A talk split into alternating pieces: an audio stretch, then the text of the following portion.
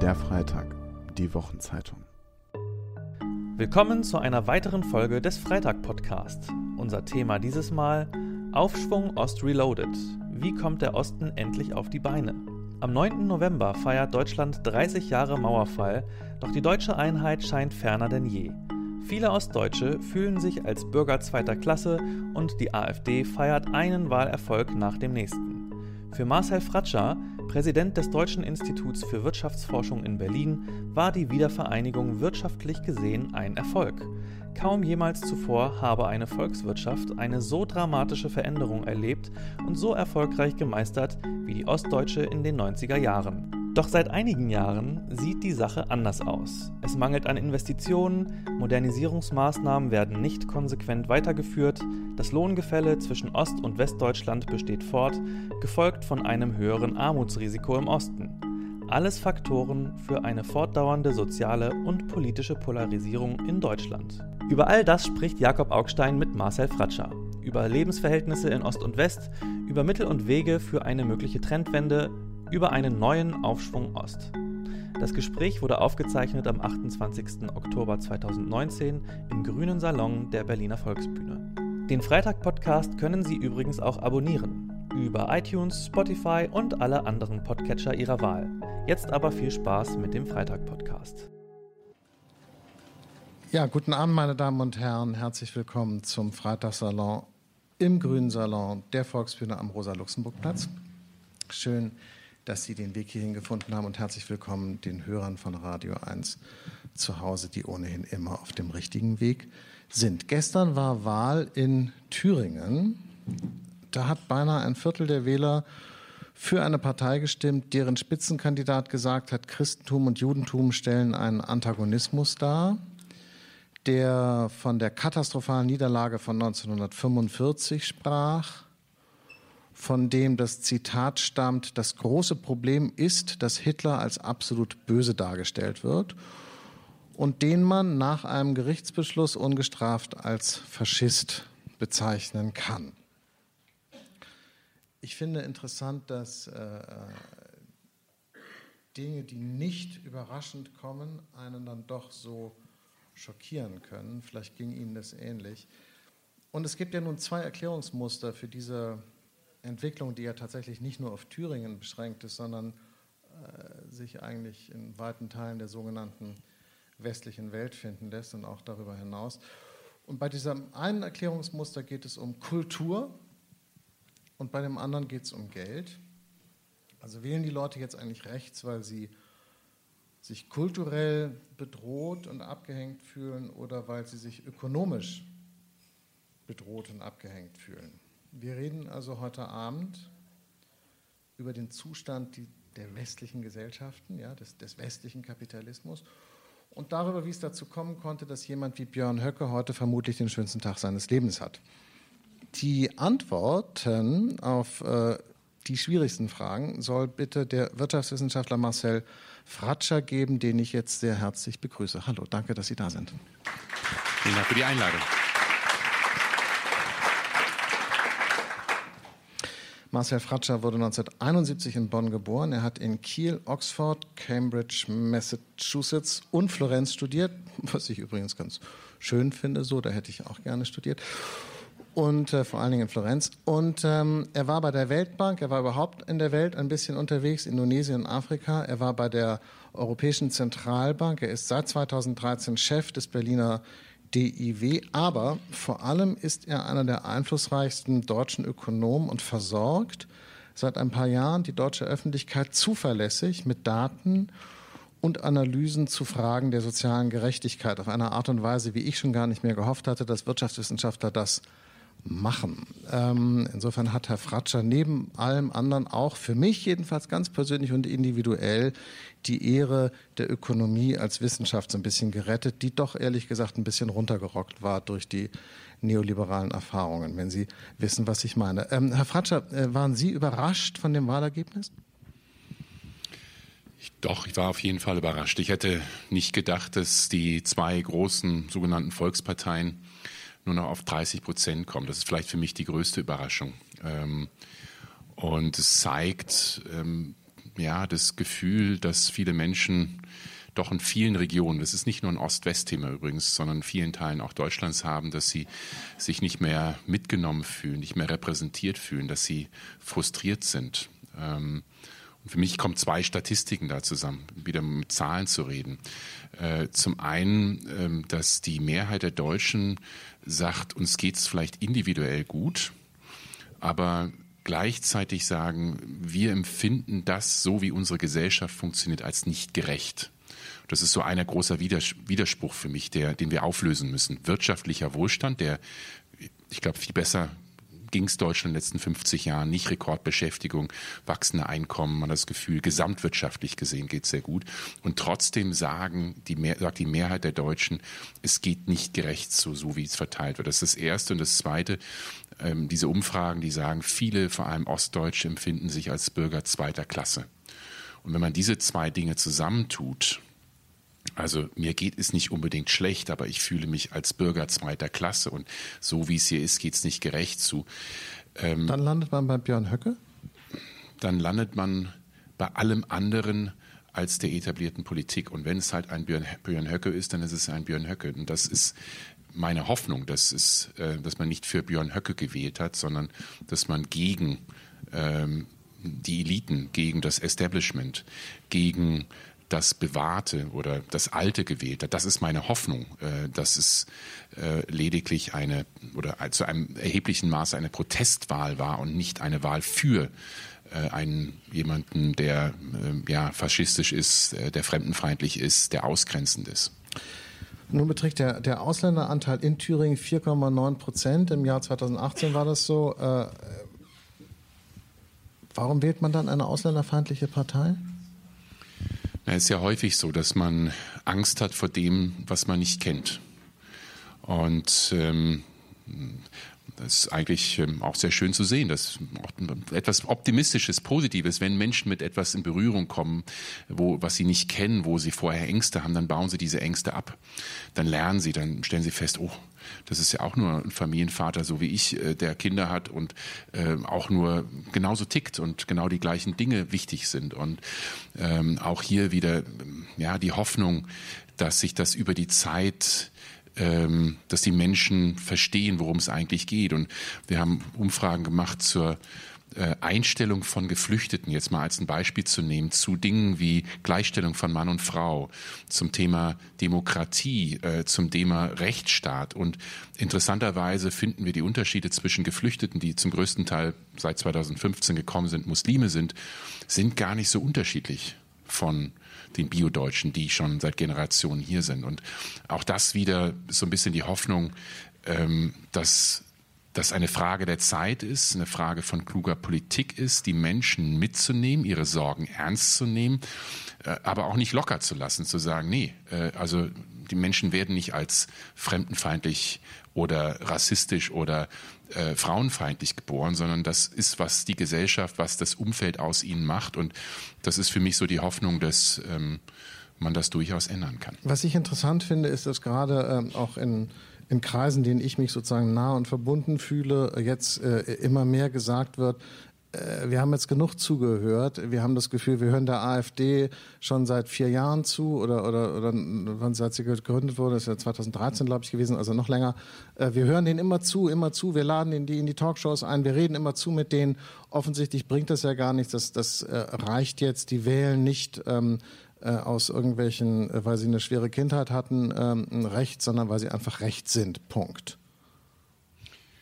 Ja, so ganz stimmt's ja nicht, weil die AfD wurde gegründet als eine Anti-Euro-Partei. Ja, da, da gab es das Thema Geflüchtete überhaupt noch nicht. Das war übrigens von Ökonomen gegründete Partei, ähm, Bernd Lucke und Kollegen, ähm, denen es damals eigentlich nur darum ging, ähm, Europa macht alles falsch, der Euro ist Teufelszeug, wir wollen unbedingt aus dem Euro raus.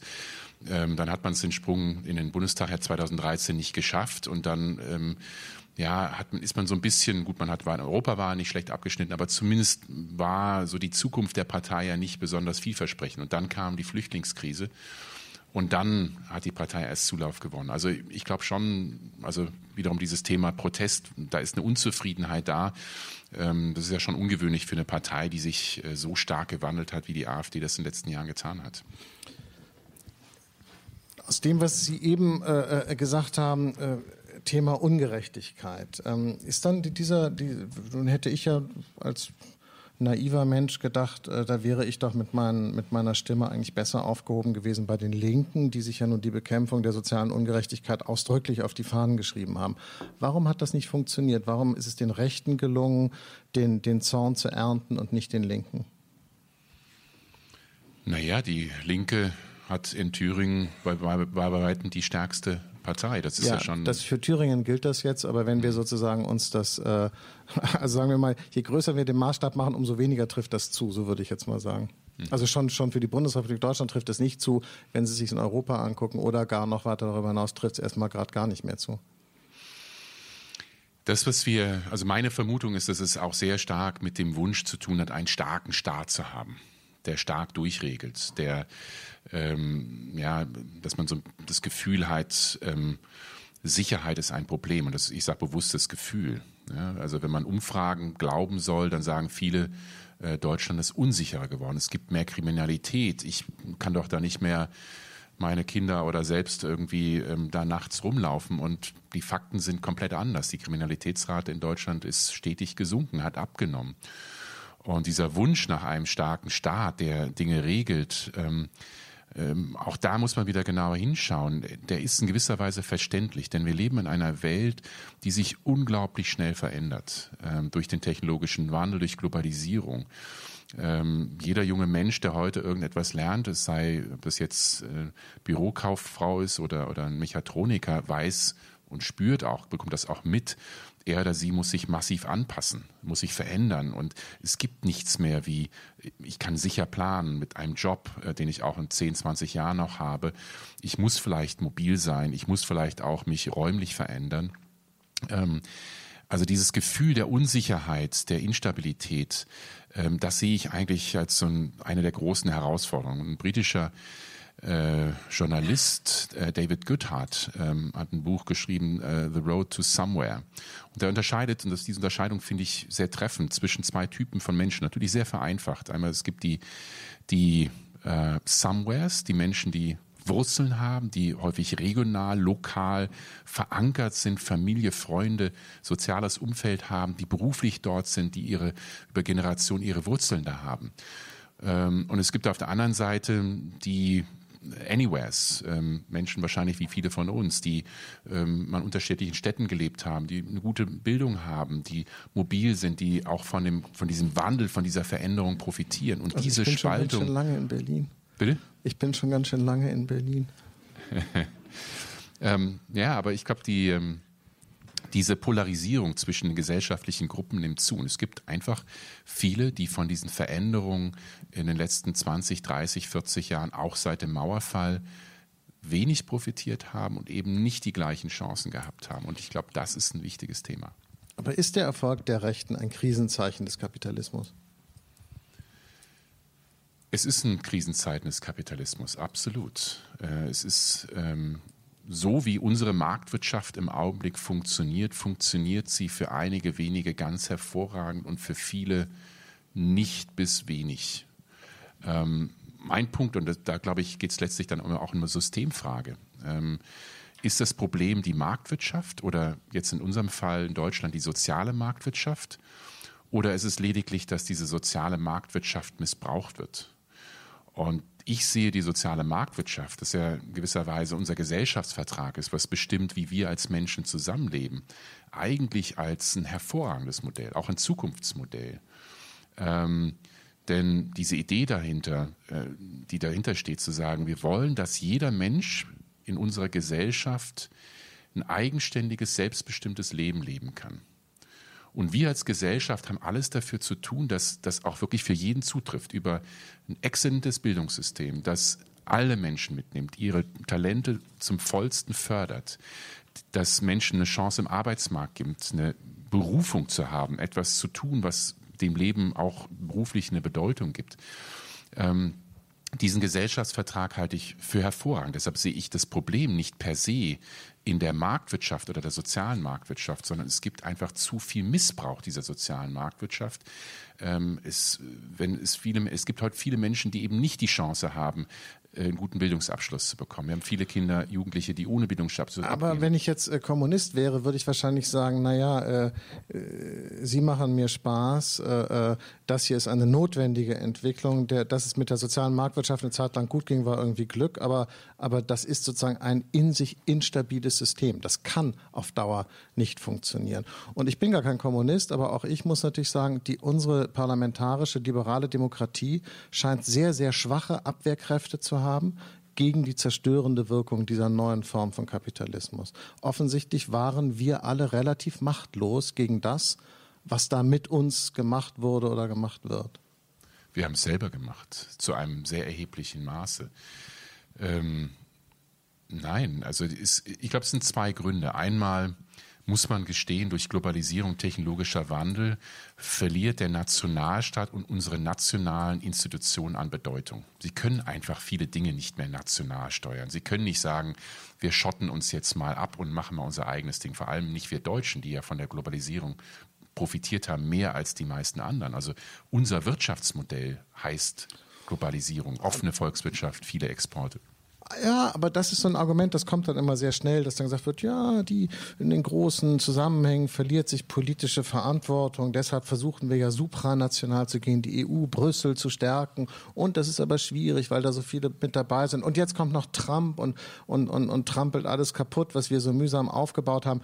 Da denke ich immer, na ja, ja, ja, okay, aber irgendwie klingt das auch ganz schön danach, irgendwie die Verantwortung wegzuschieben, weil innerhalb der Grenzen äh, der Gesetze, die wir uns hier selber machen, kann man schon doch noch eine Menge machen, was irgendwie aber nicht gemacht wurde, oder? Ja, da bin ich bei Ihnen. Also es gibt sicherlich eine Menge Herausforderungen, die wir nicht alleine lösen können. Klimawandel ist so das, das offensichtlichste Beispiel. Das heißt aber nicht, dass ähm, nicht auch hier zu wenig getan wurde. Und ähm, es hat viel wirtschaftliche Ursachen, dass es eine, ja, eine Phase gab, ich würde es eine Hyperglobalisierung nennen, Deregulierung Ende der 90er, Anfang der 2000er Jahre, war so die Idee war, ähm, der Staat muss sich zurückziehen. Die Märkte wissen das schon besser selber. Ja, so das typische Beispiel Finanzbranche, die Banken sollen sich mal selber regulieren. Und das hat uns dann in die, die globale Finanzkrise 2008, 2009 gebracht. Und ähm, also das ist auch ein Beispiel von einer dysfunktionalen Marktwirtschaft, wo einfach der Staat in dem Fall sich völlig zu Unrecht zurückgezogen hat, vertraut hat, dass Private das besser können. Und ich glaube, wir sind äh, in dieser Richtung übers Ziel weit hinausgeschossen, zu glauben. Aber warum? Super interessante Frage, mit der ich mich wirklich, also die ich echt interessant finde, weil, weil äh, wenn man sozusagen zurückguckt in die Vergangenheit und so zum Jahr 2000 geht, 99, 2001, 2002 und dann so die ersten Artikel liest, äh, kann man ja alles machen im Archiv, können Sie vielleicht auch googeln, ist auch wahrscheinlich auch frei verfügbar. Äh, äh, Wilhelm Heidmeier, ja, Soziologe aus Bielefeld, der sagt, da kommt was auf uns zu. Äh, äh, äh, eine bürgerliche Verhärtung, eine, eine, eine, eine, eine Erkaltung der Gesellschaft sozusagen. Vorsicht, da werden wir auf Dauer einen Preis zu bezahlen haben den zahlen wir jetzt. Das läuft jetzt gerade. Das ist 15 Jahre her, 20 Jahre her, dass man das hat kommen sehen. Warum hat man darauf nicht rechtzeitig reagiert? Ich glaube, es war eine Kombination von Dingen. Einmal ähm, ich glaube, die globale Finanzkrise hat eine große Rolle drin gespielt. Die kam erst später. 2008 kam. Ja, aber, aber das, was ich meine, sozusagen die, die Anzeichen, also die, die Skepsis vieler kluger Leute in Bezug auf unsere gesellschaftliche Entwicklung, dass man sagt, hier, hier läuft ein entgrenzter Kapitalismus, das wird für uns nicht kostenlos bleiben. Das kann zwar sein, dass uns das jetzt Wachstumsgewinne bringt, aber gesellschaftlich zahlen wir auf Dauer drauf. Vorsicht, Freunde, lasst mal die Zügel nicht los. Und trotzdem haben aber die Politiker die Zügel losgelassen. Und ich verstehe bis heute nicht, warum, weil eigentlich ich habe ja auch mal Politik studiert, eigentlich sozusagen habe ich immer gelernt, Bürokratien und Institutionen versuchen ihre Macht immer zu stärken und nicht loszulassen. Die haben aber losgelassen. Hm. Ja gut, Deutschland war, das war für Deutschland eine schwierige Phase, entweder Ende der 90er, Anfang der 2000er Jahre. Sie erinnern sich, Deutschland war der kranke Mann Europas. Wir hatten eine Rekordarbeitslosigkeit von über fünf Millionen Menschen. Heute haben wir noch immer zu viele, ein bisschen mehr als zwei Millionen, aber eine ganz andere Größenordnung. Und die Politik hat damals ja, meiner Ansicht nach fälschlicherweise gedacht, ähm, die Politik, die Regulierung ist das Problem. Wir müssen einfach ähm, mehr den Markt funktionieren lassen. Auch die Umstellung auf Hartz IV spaltet auch unser Land, wo einige sagen, ganz wichtig, hat eine wichtige Rolle gespielt, andere sagen, war völlig kontraproduktiv. Die Wahrheit liegt wahrscheinlich irgendwo in der Mitte. Das ähm, war bei Weitem nicht so bedeutsam, aber es war so diese Philosophie, damals der Staat ist das Problem, die Privaten können es besser. Und ähm, ja, ich gebe Ihnen recht, äh, man hätte es, viele haben es kommen sehen, ähm, aber ähm, damals war das Gefühl, Deutschland kommt da nur raus, äh, wenn wir, wenn der Staat sich zurückzieht. Ähm, und ich verstehe auch die Kritiker, die sagen, wir haben schon einen relativ großen Staat, auch jetzt wirtschaftlich gesehen. 46 Prozent der Wirtschaftsleistung ist, was der Staat an Steuern einnimmt und umverteilt. Das ist über die Jahrzehnte gestiegen, hat immer mehr zugenommen. Ja? Ähm, und ähm, das ist ja per se nicht unbedingt gut. Muss ich dann anschauen, was macht der Staat? Schafft der Staat denn dann diesen sozialen Sie Ausgleich? sind ja jemand, der sagt, der Staat hat, geht mit dem Geld nicht effizient um sozusagen, es werden Wahlgeschenke verteilt an bestimmte Gruppen, äh, Mütterrenten oder äh, so. Und dort, wo man es aber braucht, kommt das Geld halt nicht an. Das heißt, wir haben nicht zu viel Sozialstaat, sondern den falschen. Einen falschen, ähm, zu viel linke Tasche, rechte Tasche, ähm, also Obenverteilung von oben nach oben oder im Rentensystem ist es sogar eher von unten nach oben. Äh, und das Kernproblem, das ich sehe, ist, dass wir viel zu sehr einen, einen passiven oder einen deaktivierenden Sozialstaat aufgebaut haben. Also einer, der sagt, ja, du hast, sie haben keinen keinen Job oder hm, keine gute Ausbildung hier, sie kriegen jetzt Geld und jetzt lassen sie mal so gut ruhig sein. stellen. So ein Ruhigstellen. Mhm. Ähm, und auch das sehe ich als ein Hauptaugenmerk oder etwas, was wir auch jetzt in der, in der GroKo sehen. Eher so ein Sozialstaat, ähm, komm, ihr habt das Geld, jetzt lasst mal gut sein. Und das kann nicht funktionieren. Ähm, das, was viele Menschen gerade heute brauchen, ist eine Qualifizierung, ist so einen Fuß wieder in die Tür zu bekommen, einen Job zu haben, überhaupt wieder eine Tätigkeit ausüben zu können. Die brauchen ein soziales Netz. Ja, wir wissen beispielsweise, Schlüssel für Integration von, von Menschen aus dem Ausland sind soziale Netzwerke und Sprache. Das sind die zwei großen Dinge. Das gilt aber auch für viele Deutschstämmige, die, die nicht wirklich integriert sind. Großbritannien hat ein Ministerium für Einsamkeit. Ähm, also so, so Beispiele. Ich glaube, wir haben einfach viel innerhalb der Gesellschaft, wo viele Menschen äh, hinten runterfallen. Und wir brauchen einen Sozialstaat, der letztlich aktivierend wird, der sich als Aufgabe nimmt, Menschen mitzunehmen, eine Aufgabe, eine Rolle zu geben, äh, sodass sie wieder daraus wertschätzen, äh, schöpfen für ihr Leben und für als Teil der Gesellschaft. Hätte denn die Politik, gut, hätte Fragen sind immer schwierig, ja, aber hätte die Politik den Aufstieg der Rechten verhindern können? Oder ist es sozusagen eine, eine strukturelle Entwicklung, die tatsächlich so eingewoben ist in, in, in unseren gesamten westlichen Kapitalismus, dass die Politik dagegen gar nichts hätte machen können? Na, dazu muss man sich anschauen, was steht dahinter. Und ähm, wir haben das auch getan am DW Berlin. Wir haben eine Studie zum Beispiel gemacht, zum, um zu erklären, wieso die AfD jetzt so stark geworden ist, sowohl in Bundestagswahlen als auch in Europawahlen. Und interessanterweise finden wir, dass es die wirtschaftlichen Faktoren, die, Wirtschaft, die aktuelle wirtschaftliche Lage eigentlich gar nicht so wichtig ist, das zu erklären. Man sieht es ja auch in Thüringen. Thüringen geht es ja eigentlich relativ gut, auch im Vergleich zu anderen ostdeutschen Bundesländern. Der wichtigste Faktor, zwei wichtigste, der allerwichtigste war, oder ist ähm, äh, die demografische Stärke oder Schwäche.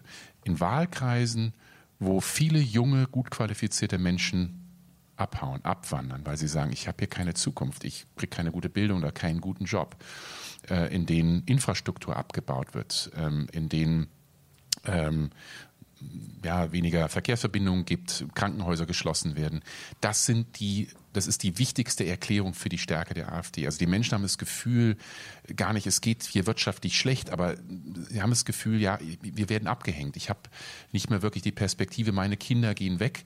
Also dieses Ideal, meinen Kindern soll, Kindern soll es mal besser gehen, wenn sie dann aber realisieren, die Kinder haben es besser irgendwo anders in Baden-Württemberg, Bayern oder, äh, oder Frankfurt, äh, dann ist es natürlich ein sehr hartes Urteil. Und das Zweite, ähm, was wir finden, ist, ist die wirtschaftliche äh, Verletzlichkeit einer Region. Also dort, wo viele Menschen äh, in Dienstleistungsjobs sind, häufig prekäre Jobs sind, Kleinst- und kleine Unternehmen, wo sie also nicht wissen, habe ich nächstes Jahr noch einen Job oder nicht.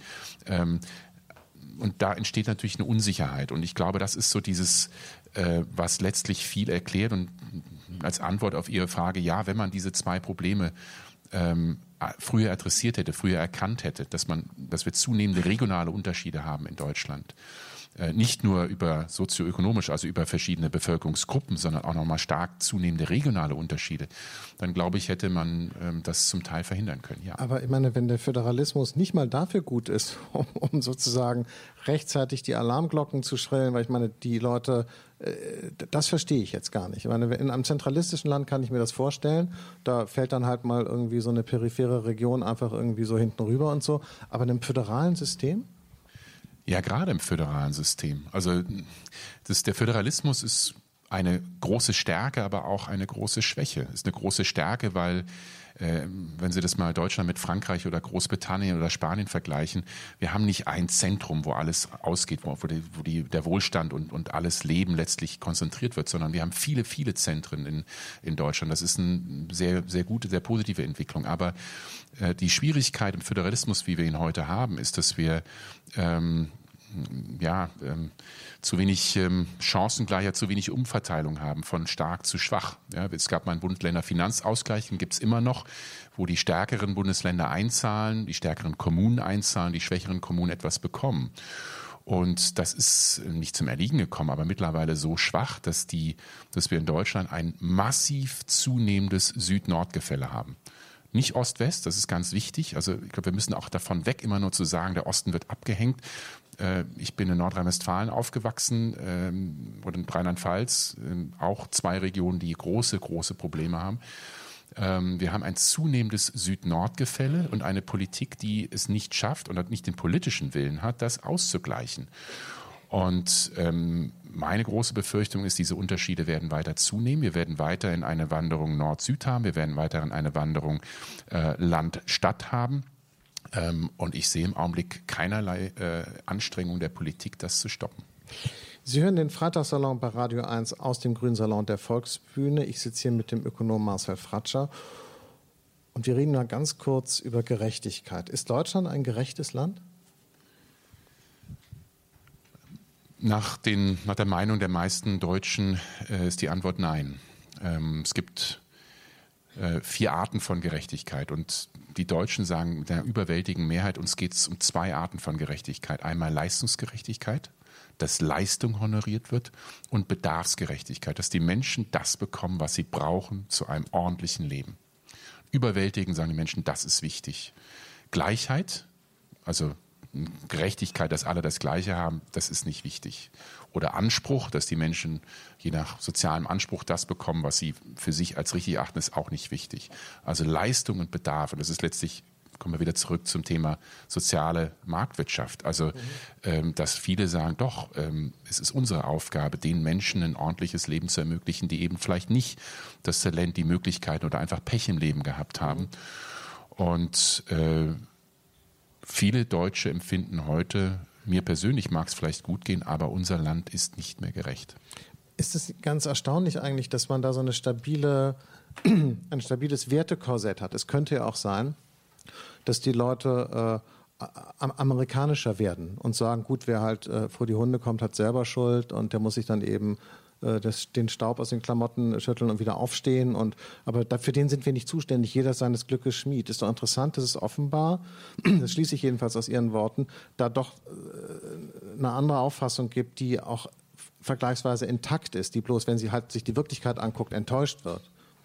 Absolut, sie ist intakt und äh, der Wunsch für eine wirklich gut funktionierende soziale Marktwirtschaft ist intakt. Denn das heißt ja eine soziale Marktwirtschaft, dass wir einen Sozialstaat haben, äh, der nicht nur die Menschen befähigt, sondern auch ein gewisses Sicherheitsnetz hat. Und ähm, sagen auch nicht nur die Menschen an unteren Ende der Verteilung, wir, wir wollen, wir empfinden das als ungerecht, sondern haben viele Menschen, die gut verdienen, wie gesagt, die selber bei sich sagen, mir geht es gut, aber so wie es in unserem Land geht, ist nicht mehr gerecht. Ich möchte in einer solchen Gesellschaft nicht mehr leben oder nicht so leben.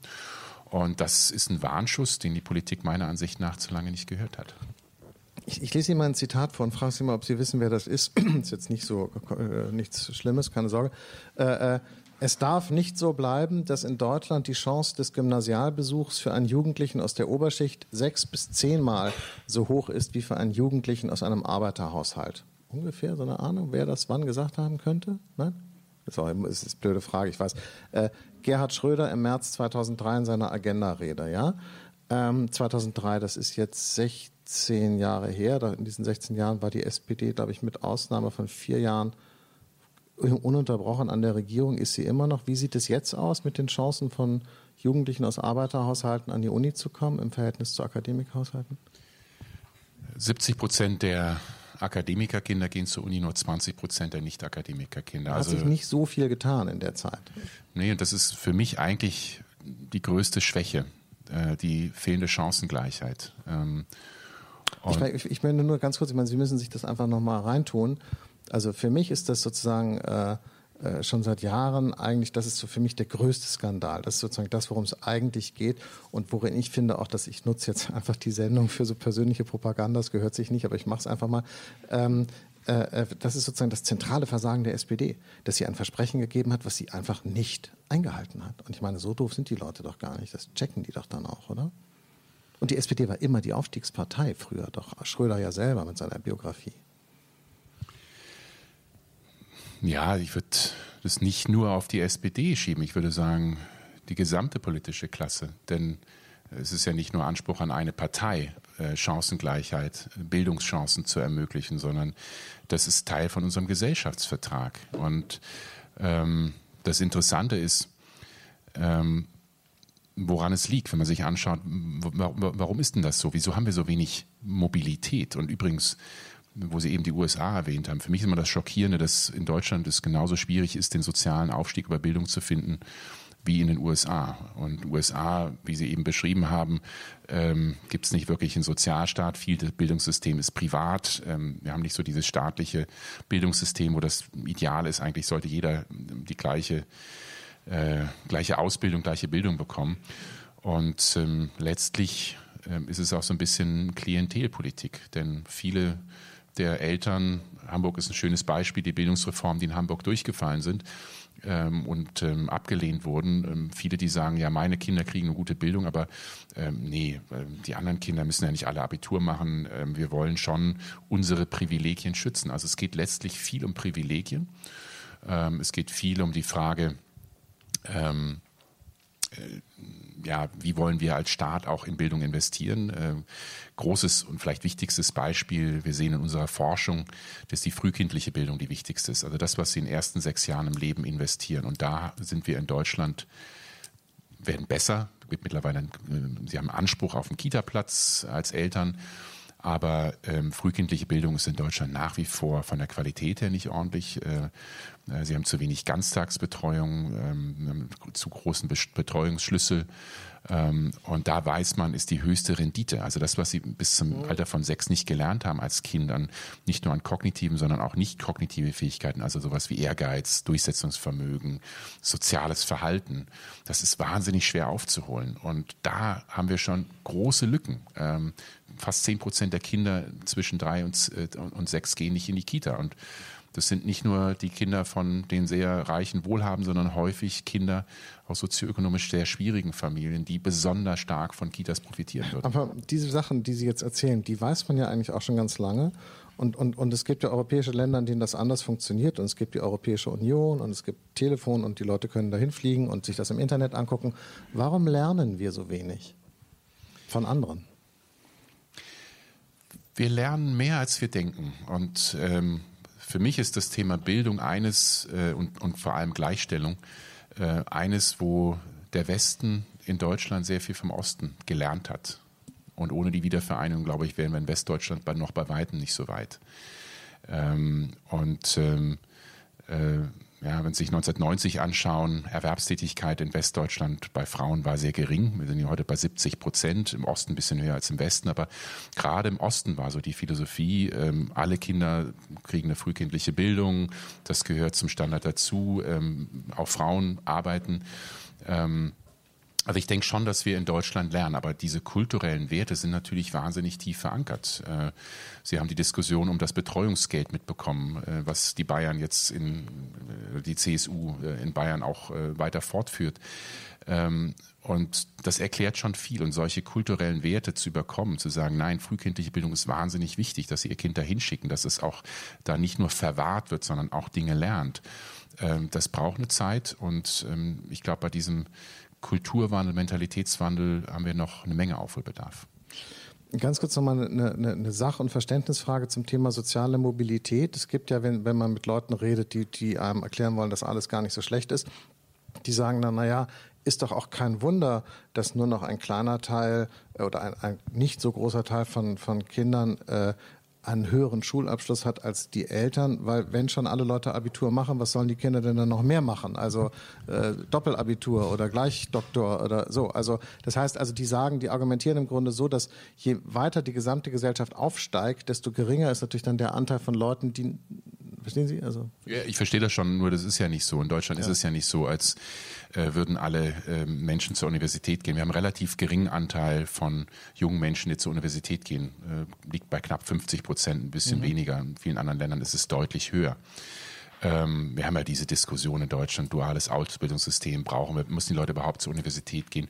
Müssen sie nicht unbedingt, aber ähm, es geht ja wieder um die, Frage, um die Frage der Chancen. Und was, was wir sehen auch in vielen Studien ist, ähm, Menschen, die mittlere Reife machen, eine Ausbildung machen, ähm, finden sehr gut Arbeit, finden, kommen sehr schnell in einen Job, äh, wenn sie dann einen Schulabschluss haben. Das ist nochmal ein Wenn, weil wir haben viele junge Menschen, die ohne Schulabschluss abgehen, ähm, mhm. viel zu viele.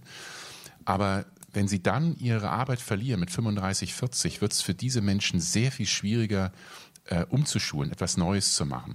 Mhm. Und es macht also durchaus Sinn, Abitur zu machen oder auch ein duales Studium zu machen. Also eine Handwerkerausbildung und gleichzeitig noch ein Studium nebenbei, weil sie dann halt auch eine breitere Perspektive haben, dann auch in ihrem Berufsleben leichter sich nochmal verändern können. Und äh, die kurze Antwort ist drauf, nee, es ist gut, wenn Menschen Bildung bekommen und ähm, letztlich auch wieder mehr freie Wahl haben, was sie mit ihrem Leben anfangen wollen. Deshalb ähm, sehe ich überhaupt kein Problem darin, dass mehr, ganz im Gegenteil, dass mehr junge Menschen Abitur machen, dass mehr junge Menschen studieren, solange die Qualität stimmt. Sie, Sie haben eben, äh, als Sie äh, beschrieben haben, wie die Leute Gerechtigkeit einschätzen, gesagt, äh, Gerechtigkeit als Funktion von Gleichheit spiele gar nicht so eine große Rolle. Aber ähm, nun sind wir in einem, leben wir in einem Land, in dem die Ungleichheit, die soziale ja zunimmt. Also ich glaube, da wird dann immer diskutiert, trifft das für die Einkommen zu, ja oder nein. Dann sagen die Leute, nein, die Einkommen, die gehen gar nicht mehr so weit auseinander. Aber bei den Vermögen sind sich, glaube ich, alle einig. Die Vermögen gehen drastisch auseinander und zwar mit wachsender Geschwindigkeit. Also es wird auch noch immer mehr so sein. Äh, welches Problem bringt Ungleichheit? Das Problem der Ungleichheit geht ähm, sicherlich um die letztendlich um die Frage der sozialen Teilhabe. Ähm, denn diese Diskussion um äh, Ungleichheit, ob es jetzt Einkommen, Vermögen ist, ist häufig, ähm, sie haben viele Menschen am unteren Ende, ähm, die wenig haben. Und äh, wir haben in Deutschland als Beispiel einen Anstieg des, der Armutsrisikoquote, also von ungefähr 11 Prozent äh, im Jahr 2005 auf heute 17 Prozent der Menschen, die weniger als 60 Prozent des mittleren Einkommens als monatliches Einkommen haben. Ähm, jetzt ist das Argument der Kritiker, die sagen, ja, aber das ist doch alles nicht so schlimm, weil äh, das mittlere Einkommen ist einfach gestiegen. Das heißt doch nicht, dass die im unteren Ende jetzt absolut weniger haben. Denen geht's doch gut. Und ich glaube, hier ist das grundlegende Missverständnis. Es geht zum Glück nicht in unserem Land um, um Deprivation, also um die Frage, ob sie kein Dach über dem Kopf haben oder keine Krankenversicherung haben. Die Menschen gibt es sicherlich auch, aber das ist eine sehr kleine Zahl. Das viel größere Problem ist letztlich das, was wir als relative Armut bezeichnen wenn Sie mit Ihrer Familie so wenig haben, dass Sie einfach an vielen Dingen, an vielen Aktivitäten, äh, was in der Gesellschaft üblich ist, was Ihre Freunde, Ihre Nachbarschaft oder die Kinder, die Freunde der Kinder in der Schule tun, nicht wirklich tun können. Und dann entsteht natürlich das Gefühl, ich hab, kann nicht wirklich an, an dem Leben teilhaben. Deshalb glaube ich, ist das Problem Armut, Ungleichheit in unserer Gesellschaft ein großes Problem. Und klar gibt es auch immer ein bisschen eine Neiddebatte, wo es dann heißt, müssen die oben so viel haben und so reich sein. Äh, für mich ist das viel größere Problem in Deutschland, dass wir 40 Prozent der Menschen haben, die kein Erspartes haben die überhaupt kein Vermögen haben. Und dazu gehört jetzt nicht irgendwie eine Aktie oder eine Immobilie, sondern dazu gehört auch äh, Erspartes auf dem Konto oder äh, selbst Hausrat, wo man sagt, das hat einen Wert. Ähm, die 40 Prozent. 40 Prozent der, der Menschen. Und heißt auch, viele, viele Menschen haben nicht wirklich Vorsorge fürs Alter, ähm, weil uns wurde ja versprochen, die Rente ist sicher. Äh, ich muss mich nicht kümmern. Übrigens können auch viele nicht, weil viele haben so wenig monatliches Einkommen, weil viele geringe Löhne haben. Wir haben ungewöhnlich großen Niedriglohnbereich, viele Teilzeit arbeiten. Äh, die Altersarmut wird in den nächsten 20 Jahren massiv ansteigen. Ähm, und Altersarmut ist wieder das Thema. Es heißt gar nicht, dass die Leute jetzt kein Dach über dem Kopf haben oder nicht essen können, aber die so wenig haben, dass sie letztlich in unserer Gesellschaft marginalisiert werden, hinten runterfallen, obwohl viele hart gearbeitet haben ihr Leben lang, nur für verdammt wenig. Und ähm, da, das ist eigentlich für mich das Kernthema äh, der aber, Ungleichheit. Aber wir hatten doch, wir hatten doch so einen tollen Wirtschaftsboom in den letzten Jahren. Das, die Zahlen sind doch super. Wo, wo ist die ganze Kohle denn hingegangen? Naja, ähm, das große, ähm, ein großes Problem ist, dass, weil Sie eben Vermögen angesprochen haben, dass wenn Sie schauen, wie der, wie der Kuchen verteilt wird, die Wirtschaftsleistung, geht ein immer größerer Teil des Kuchens an die, die das Kapital haben, denen die Vermögen gehören, das, die, die Unternehmen gehören, das Produktivkapital immer weniger an die, die arbeiten. Und das ist ein großes Problem, ähm, wenn Sie sich anschauen, wo Sie eben Vermögen ansprachen. Über die Hälfte des Vermögens, was wir in Deutschland heute haben, wurde nicht mit der eigenen Hände erarbeitet, sondern geerbt. Das heißt also, kurzum, Sie haben bessere Chancen, Vermögen zu haben, wenn Sie etwas erben, als wenn Sie es mit der eigenen Hände Arbeit aufbauen. Und Tendenz stark steigend. Also das nimmt massiv zu. Und wenn man dann nochmal fragt, wieso ist denn das so, kann man sicherlich auch eine ökonomische Antwort geben. Aber wichtig ist, es gibt eigentlich kein Land, das Vermögen so gering besteuert und Einkommen auf Arbeit so stark besteuert wie Deutschland. Dann kann man über Gerechtigkeit streiten, aber ich als Wirtschaftswissenschaftler sage immer, das ist wirtschaftlich unsinnig. Sie wollen eigentlich ein Land haben, in dem sich Arbeit lohnt, in dem die Menschen gesagt wird, hier, wenn du dich anstrengst, wenn du investierst in deine Bildung, Qualifizierung, wenn du auch mal ein Risiko eingehst, dann zahlt sich das aus. Und in unserer Gesellschaft, auch das ist Teil des Problems mit der sozialen Marktwirtschaft, gilt das eben nicht mehr, sondern ähm, es hängt sehr davon ab, welche Familie werden sie geboren, was haben die für eine Bildung, wie viel erben sie auch.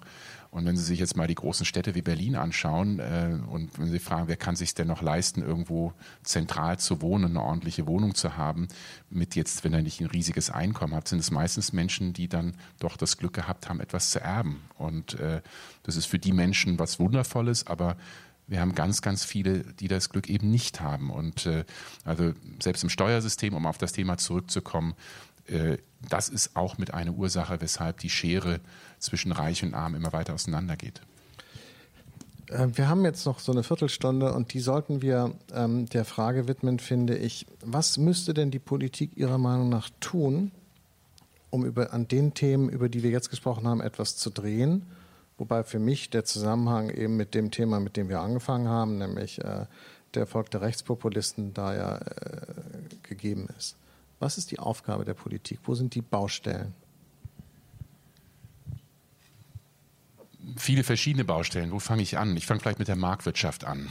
Äh, wir haben über viele soziale Themen gesprochen, aber sicherlich ist die, äh, eine funktionierende Marktwirtschaft zu bauen ganz wichtig. Heißt, äh, viele Unternehmen heute zahlen in Deutschland keine Steuern oder kaum Steuern. Die kommen einfach davon. Die ja, können sich äh, Vorteile verschaffen. Es gibt also nicht diesen freien Wettbewerb. Und das ist so, so viele, die, es gibt ja viele in Deutschland, die sagen, die Ungleichheit entsteht einfach, weil es marktwirtschaftlichen Wettbewerb gibt und es setzen sich halt die Besseren durch, dann haben die anderen halt Pech gehabt. Wenn es so einfach wäre, so ist es aber nicht. Also viele haben gar nicht die Chancen, äh, weder Unternehmen noch Menschen selber. Ähm, Nochmal ein anderes Beispiel zu nehmen. Wir sehen das gerade auch im Arbeitsmarkt, dass es hier eine riesige Diskriminierung, eine riesige Spaltung gibt. Zwei Beispiele. Einmal im großen Niedriglohnbereich. Es gibt kaum ein Land, in dem so viele Menschen so geringe Stundenlöhne haben. Ähm, 22 Prozent der Deutschen sind im Niedriglohnbereich. Jetzt nicht te zu technisch werden, das ist in Deutschland weniger als 10,90 Euro die Stunde. Vergleich in Frankreich sind es weniger als die Hälfte. In den meisten anderen Ländern auch. Es gibt also kaum ein Bereich, der so groß ist. Und die Frage, wie, wieso ist das so? Dann wurde der Mindestlohn eingeführt, dann haben viele Ökonomen gesagt, ganz schrecklich, wir wollen keine Preiskontrollen. Äh, das führt nur zu riesiger Arbeitslosigkeit, ist natürlich Quatsch gewesen, ist nicht passiert. Wieso? Weil die Unternehmen natürlich sehr wohl höhere Löhne zahlen konnten. Nur die Menschen, die heute im Niedriglohnbereich arbeiten, haben praktisch keine Tarifverträge oder Arbeitsverträge, die über Tarifverträge abgedeckt sind. Diese Sozialpartnerschaften, das wäre jetzt für mich ein ganz konkretes Beispiel, die, was massiv gestärkt werden müsste. Sozialpartnerschaften zwischen Arbeitgebern und Arbeitnehmern, dass Sie als Arbeitnehmer in einem Unternehmen wo Sie jetzt vielleicht nicht sagen können, ich habe 50 Jobangebote und bin super flexibel, jemanden haben, der Ihre Interessen vertritt, das verteidigt, ordentlich verhandelt. Ähm, das ist ganz anders im Industriebereich, da sind die Löhne sehr gut, äh, aber viele Sektoren in der deutschen Wirtschaft nicht. Also Sozialpartnerschaften wäre für mich ein großes Thema. Ähm, Gender, Gleichstellung, ähm, wir machen viel am DEW Berlin zum Thema Gleichstellung. Ist für mich eines der größten ungehobenen Potenziale Deutschlands, ist, dass wir Frauen haben, die eine höhere Wahrscheinlichkeit haben, Abitur zu machen. Mehr Frauen machen das Studium fertig, machen das meist mit guten Noten, schnellerer Zeit. Und dann, wenn es zum Arbeitsmarkt kommt, entsteht diese riesige Lücke, riesiger Gender Pay Gap, äh, Participation Gap. Viele Frauen arbeiten Teilzeit. Auch steuerliche Anreize sind so gesetzt. Ähm, und der Gender Pay Gap äh, liegt in Deutschland bei 21 Prozent. Also für jeden Euro, den ein Mann pro Stunde verdient, verdient eine Frau 79 Cent. Man könnte jetzt in die Gründe, die Ursachen gehen, will ich jetzt nicht tun, aber es gibt viele Beispiele, in dem einfach äh, ganz klare Diskriminierung gibt äh, im Arbeitsmarkt, im Bildungssystem. Das wäre für mich ein zweiter Bereich, zu sagen, dass, ähm, da muss man eigentlich wirklich viel härter die Regeln so setzen, dass das nicht mehr möglich ist. Ähm, aber ganz kurz nochmal, weil Sie jetzt gesagt haben, Tarif äh, äh und so, äh, äh, was wollen Sie machen? Die Leute äh, zwangsweise in die Gewerkschaften drücken? Weil ich meine, freiwillig machen die Leute es ja nicht. Man könnte in vielen Sektoren einfach Tarifverträge für verbindlich erklären und sagen, das ist jetzt für die Branche so. Ähm, also Unternehmen auch dazu zwingen, zu sagen, nee, äh, an diesem Tarifvertrag müsst ihr euch beteiligen, da könnt ihr euch nicht mhm. äh, rausoptieren und sagen, da machen wir nicht mit wäre eine Möglichkeit, klar, mit vielen Schwierigkeiten verbunden. Äh, nicht jedes Unternehmen hat die gleiche Finanzkraft im, im, im gleichen Sektor. Man muss da schon natürlich äh, genau äh, justieren, dass man da keine Härtefälle schafft, aber das kann man. Und im Augenblick ich glaube, die Taz und den Freitag würde es dann nicht geben. Das muss so fair, muss man, glaube ich, mal sein. Sie zahlen unter Mindestlohn? Nee, das nicht. Okay. Das um Gottes Willen. Nein, das war ein Witz jetzt, aber. Ja. Nein, aber das, das fände ich auch unanständig, aber, aber, aber die Tarifverträge, soweit ich weiß, die waren immer höher. Oder ist das nicht mehr so? Nein, die waren irre. Also das hätten, also ich, ich rede jetzt mal von der Taz. Die Taz kann sich das nicht leisten.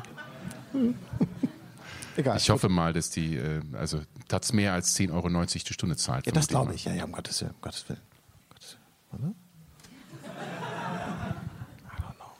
Nein, aber das ist natürlich ein Problem. Äh, äh, Spaß beiseite, dass sozusagen die Leute natürlich die Rolle der Gewerkschaften ja dra dramatisch abgenommen hat und sie dort halt äh, stark sind, wo die Leute sowieso sehr gut verdienen. Also die Gewerkschaften sind ja heute, die IG Metall ist Interessenvertretung von hochqualifizierten, sehr, sehr gut verdienenden Facharbeitern. Aber natürlich sich relativ wenig kümmern um die, die es eigentlich dringender bräuchten. Also wenn man da mit dem IG Metall-Chef drüber redet, das sind, das sind spannende Gespräche, die man mit ihm hat, weil einerseits weiß er das und irgendwie fühlt er sich auch, hat er auch das Gefühl, er müsste eigentlich und so, aber andererseits hat er, muss er dann auch immer sagen, naja, wir sind eine Mitgliedergesellschaft und wir äh, Gewerkschaft und wir müssen die Interessen unserer Mitglieder vertreten. Ja, in der Branche äh, geht es gut. Was da sehr interessant ist zu, zu sehen, ist, dass mittlerweile gar nicht mehr äh, nur oder hauptsächlich über ähm, Lohnsteigerungen verhandelt wird, sondern Zeit. über Zeit. Zeit. Dass die Menschen mehr Zeit möchten, ja. mehr, mehr Zeitautonomie, auch das wieder Thema Eigenverantwortung, dass die Leute selber entscheiden möchten, wie viel möchte ich arbeiten, ähm, wie genau. viel Zeit möchte ich für meine Familie haben. Das ist, ist super interessant zu sehen. Das ist ein Zeichen für Fortschritt. Das ist ja gut. Ja, also das absolut. zeigt ja, dass in, in, dem Bereich für diese Leute ein gesellschaftlicher Fortschritt stattgefunden hat. Aber wir reden jetzt ja gerade über die anderen. Äh, wie ist denn das Thema Steuern? Weil das ist, das meinte ich ja auch, als ich vorhin gesagt habe, innerhalb der Grenzen äh, der Rechtsgültigkeit sozusagen unserer Gesetze kann der Staat ja eine Menge machen. Stichwort Steuern. Und das ist doch ein Riesenfeld für, für die meisten dieser Probleme. Deshalb, wenn Leute mich immer fragen, irgendwie, ob ich eigentlich ein Sozialist bin oder irgendwas ganz Schlimmes, dann sage ich so, nö, mir würde es schon reichen, wenn wir einfach die Steuergesetzgebung ändern würden. Das kann man total im Rahmen unseres Systems machen. Ist immer noch alles vollkapitalistisch und das könnte sogar eine CDU-Regierung machen. Mal mit den Steuern kann man vieles, könnte man, wenn man wollte, oder? Man könnte vieles machen und der erste Schritt, ähm, wenn man über Steuern spricht dann, und, sagt, das ist ein wichtiges Thema, wird man, ja, wie Sie zu Recht sagen, sofort heißt, ja, der will die Steuern erhöhen, der will die Reichen bestrafen. Ich glaube, man wird schon sehr weit kommen, wenn man Steuergerechtigkeit in dem Sinne schafft, dass man Menschen gleich besteuert. Und ein Beispiel, das ich immer unglaublich finde, ist die Erbschaftssteuer. Mhm. Ähm, wir haben das uns angeschaut am DEW Berlin. Menschen, die in Deutschland mehr als 20 Millionen Euro erben, zahlen im Durchschnitt 1,8 Prozent Erbschaftssteuer. Ähm, die Menschen, die 250 bis 500.000 Euro erben, zahlen im Durchschnitt 12 Prozent. Äh, wieso? Ähm, weil es natürlich viele Ausnahmen gibt. Also wenn Sie äh, ein Unternehmen erben für 100 Millionen und können über sieben Jahre zeigen, dass Sie die Lohnsumme also dass sie niemanden entlassen, dass sie äh, das Unternehmen weiterführen, dann wird ihnen jedes Jahr ein Siebtel entlassen. Nach sieben Jahren sind sie fein raus. Ähm, Jetzt kommt immer sofort die Keule, ja, man kann das nicht besteuern, dann ist das Substanzbesteuerung, geht das Unternehmen bankrott. Das ist natürlich Humbug, ähm, weil sie das natürlich sehr wohl können. Sie können das moderat besteuern, sie können das über die Zeit strecken, sie können auch äh, Anteile von dem Unternehmen bekommen, kann der Staat bekommen, die er dann halten kann.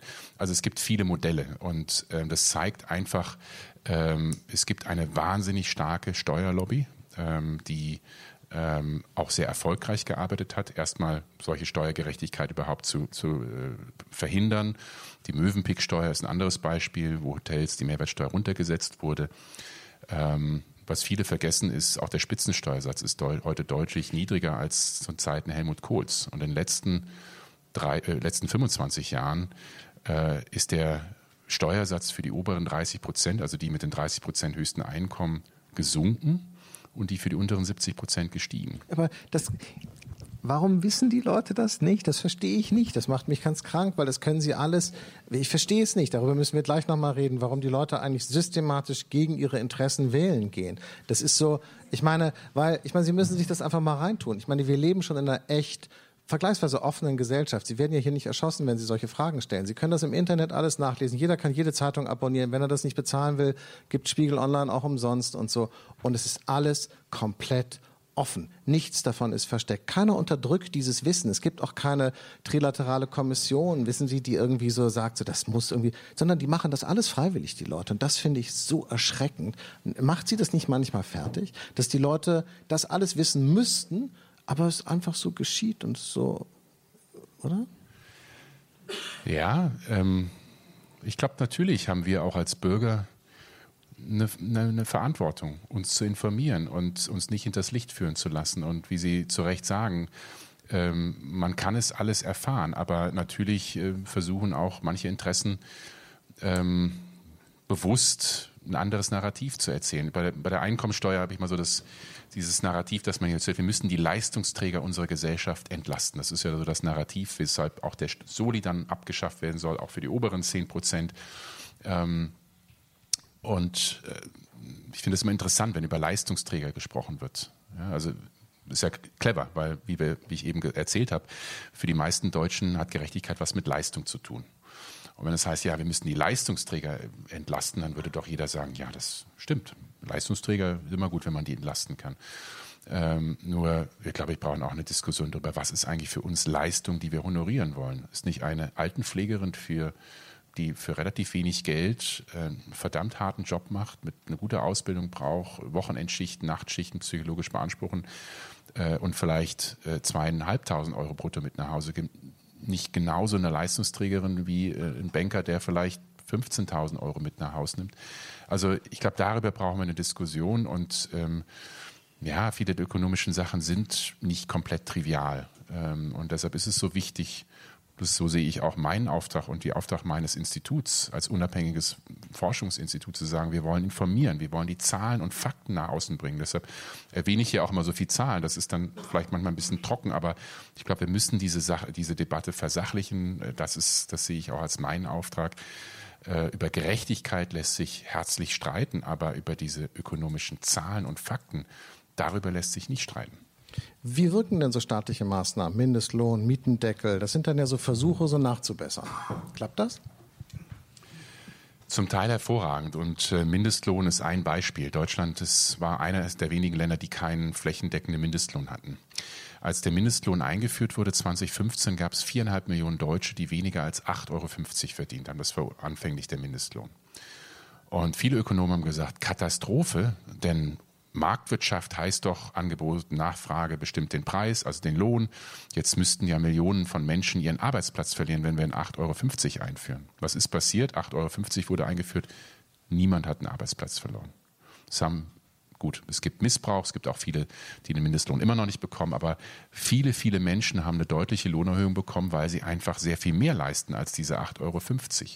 Und das zeigt, dass häufig ähm, ja, diese ökonomischen Konzepte halt nicht, dass man halt ein bisschen genauer hingucken muss und verstehen muss, was dort passiert.